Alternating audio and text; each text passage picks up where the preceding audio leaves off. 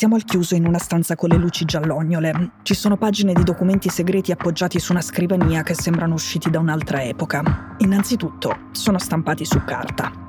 Contengono informazioni su una guerra che si combatte al confine tra l'est e l'ovest del mondo. Sono le stampe di una presentazione usate durante una riunione al Pentagono. Alcune sono marchiate top secret, alcune sono della C I A, una parte sono per la NATO, quindi a disposizione di tutti i paesi dell'alleanza, ma su altre c'è scritto «Solo per occhi americani». All'inizio sembrava che fossero sei pagine, poi sono diventate dieci, poi almeno cinquanta, ora quasi cento. È un furto di informazioni segrete molto grave, ma non si presenta come ce l'aspetteremo nel duemilaventitré, cioè sotto forma di un hackeraggio o comunque con un passaggio di file elettronici, come era stato nel caso di Wikileaks. Questo non ha viaggiato per vie digitali e quindi ci siamo ritrovati a cercare gli indizi su chi possa essere responsabile guardando dei dettagli che spuntano nelle foto.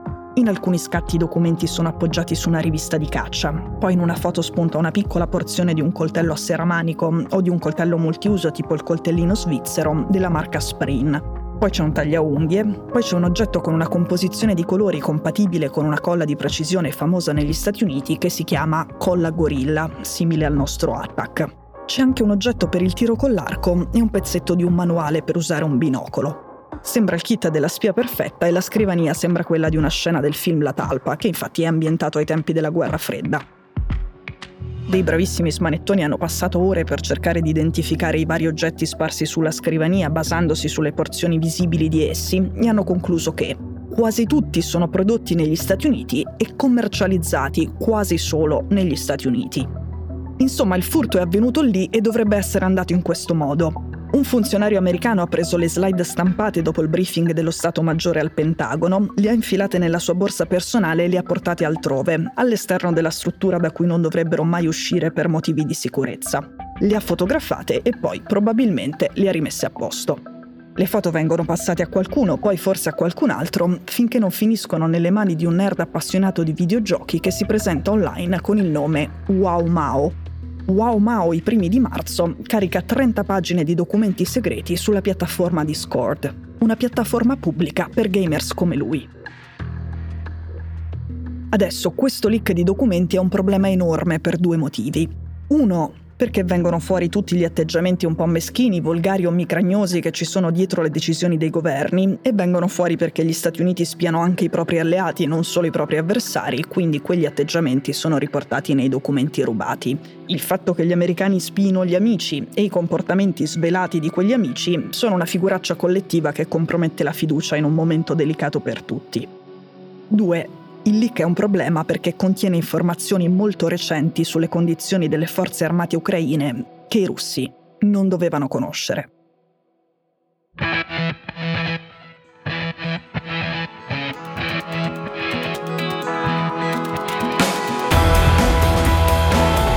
Sono Cecilia Sala e questo è Stories.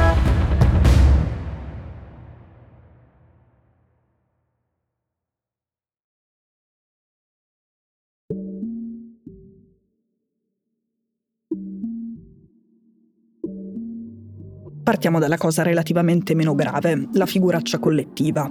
Oggi il Washington Post ha pubblicato un'esclusiva sul leak che riguarda il presidente egiziano. Abdel Fattah al-Sisi è uno dei più stretti alleati degli Stati Uniti in Medio Oriente. L'Egitto ha ricevuto aiuti miliardari dagli americani al ritmo di un miliardo di dollari all'anno per decenni e quindi non è carino che negli ultimi mesi l'Egitto abbia pensato di arricchirsi in segreto spedendo fino a quarantamila razzi a Putin. Una parte di un documento marchiato top secret e datato diciassette febbraio riassume una conversazione tra al-Sisi e la dirigenza militare egiziana in cui il primo chiede ai secondi di produrre razzi per la Russia e poi ordina di mantenere segreta la produzione e la spedizione per evitare problemi con l'Occidente. Ora, non c'è nessuna prova che la consegna sia poi realmente avvenuta e anzi, probabilmente questo leak è in grado di fermarla. Ci sono un altro paio di cose. Per esempio, le pressioni degli americani su un alleato fondamentale in Asia, la Corea del Sud, perché spedisca in fretta munizioni all'Ucraina. I coreani si lamentano, ma neanche loro ci fanno una gran figura perché emerge che, più che per fedeltà al loro principio di neutralità, da quelle parti non vedono di buon occhio il grande sforzo americano per aiutare Kiev per egoismo, perché sono gelosi e perché pensano che se Washington è generoso con Zelensky, poi non avrà voglia di mandare un sacco di armi a loro, a Seul. C'è un altro passaggio incredibile ed è quello in cui gli americani accusano i servizi segreti israeliani, il Mossad, di aver fomentato la protesta senza precedenti contro il governo che è ancora in corso, di aver spinto i propri dipendenti, cioè le spie, a partecipare e in qualche modo anche gli altri cittadini israeliani. Su questo non ci soffermiamo e rimandiamo a due episodi, il numero duecentonovantacinque che si chiama In Israele tutti contro Netanyahu, pure il Mossad, e il numero duecentonovantotto che si chiama Il litigio senza precedenti tra Biden e Netanyahu. Siamo arrivati alla questione più grave, la guerra combattuta sul campo. Questo lì che è pericoloso perché riguarda il presente, non riguarda per esempio dei segreti del passato che potrebbero sì macchiare la reputazione di qualcuno, ma non compromettere operazioni in corso in questo momento. Le informazioni nei documenti sono dettagliate e recenti, fotografano lo stato di salute militare di Kiev appena quaranta giorni fa, espongono i suoi punti deboli e uno in particolare. In due dei fogli rubati c'è un'analisi dello stato delle difese aeree ucraine, un'analisi sistema per sistema, scorta di munizioni per scorta di munizioni.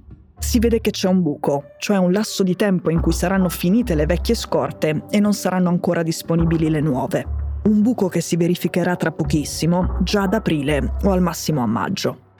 Quindi se Mosca decidesse di fidarsi dei documenti nel leak, potrebbe far entrare in massa i suoi aerei e i suoi missili sul campo di battaglia nel lasso di tempo in cui può contare sul fatto che Kiev non avrà modo di difendersi. Può distruggere infrastrutture vitali in giro per il paese che finora non è riuscita a distruggere e bombardare l'artiglieria dei soldati al fronte, artiglieria che per loro è vitale sia per difendere le posizioni in cui si trovano ora, sia per tentare la prossima controffensiva. Un evento così sarebbe in grado di cambiare il corso della guerra e sarebbe tutta colpa del leak, perché fino a questo momento Mosca non ha osato mandare tutti insieme i suoi jet, consapevole che la contraerea ucraina funziona e che di quegli aerei ne avrebbe persi troppi. Ora, grazie al leak, Putin sa qual è l'unico momento in cui la contraerea non funzionerà, quello propizio per un bombardamento massiccio che su un territorio indifeso avrebbe conseguenze permanenti. Queste pagine sono datate ventotto febbraio, quindi da allora gli alleati di Kiev potrebbero essere corsi ai ripari, ma potrebbero anche non esserci riusciti e non aver fatto in tempo. Non lo sappiamo. C'è un'altra cosa. Mentre gli americani stanno trattando questi documenti come autentici, sia Kiev che Mosca, almeno ufficialmente, li trattano come polpette avvelenate. Dicono che sono solo un modo per confonderli o attirarli in una trappola. Kiev ovviamente sa quale sia la reale condizione della propria contraerea, Mosca no e, a quanto dicono alcuni esperti militari russi, quelle due pagine sarebbero un inganno per far fare al Cremlino una mossa suicida. Adesso ci sono tre scenari possibili. Uno. Dal ventotto febbraio a oggi, il problema delle scorte per far funzionare la contraerea ucraina è stato silenziosamente risolto. due. Il problema non è stato risolto, ma Putin non si fida dei documenti e non muove gli aerei. tre. I russi fingono di non fidarsi dei documenti per nascondere le loro prossime mosse. In realtà Putin spedirà gli aerei e sfrutterà quel periodo di buco in cui l'Ucraina è più vulnerabile di quanto sia stata finora e di quanto sarà in futuro. In quest'ultimo caso ci sarebbe un massacro di aerei russi, oppure un massacro per gli ucraini, causato direttamente dal leak.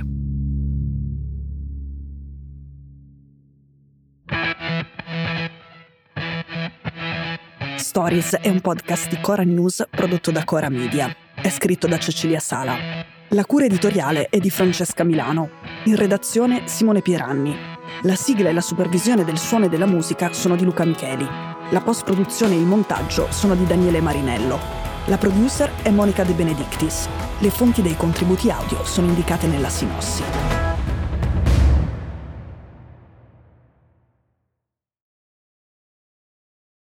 Questo episodio è stato prodotto e sviluppato insieme a Spotify Studios.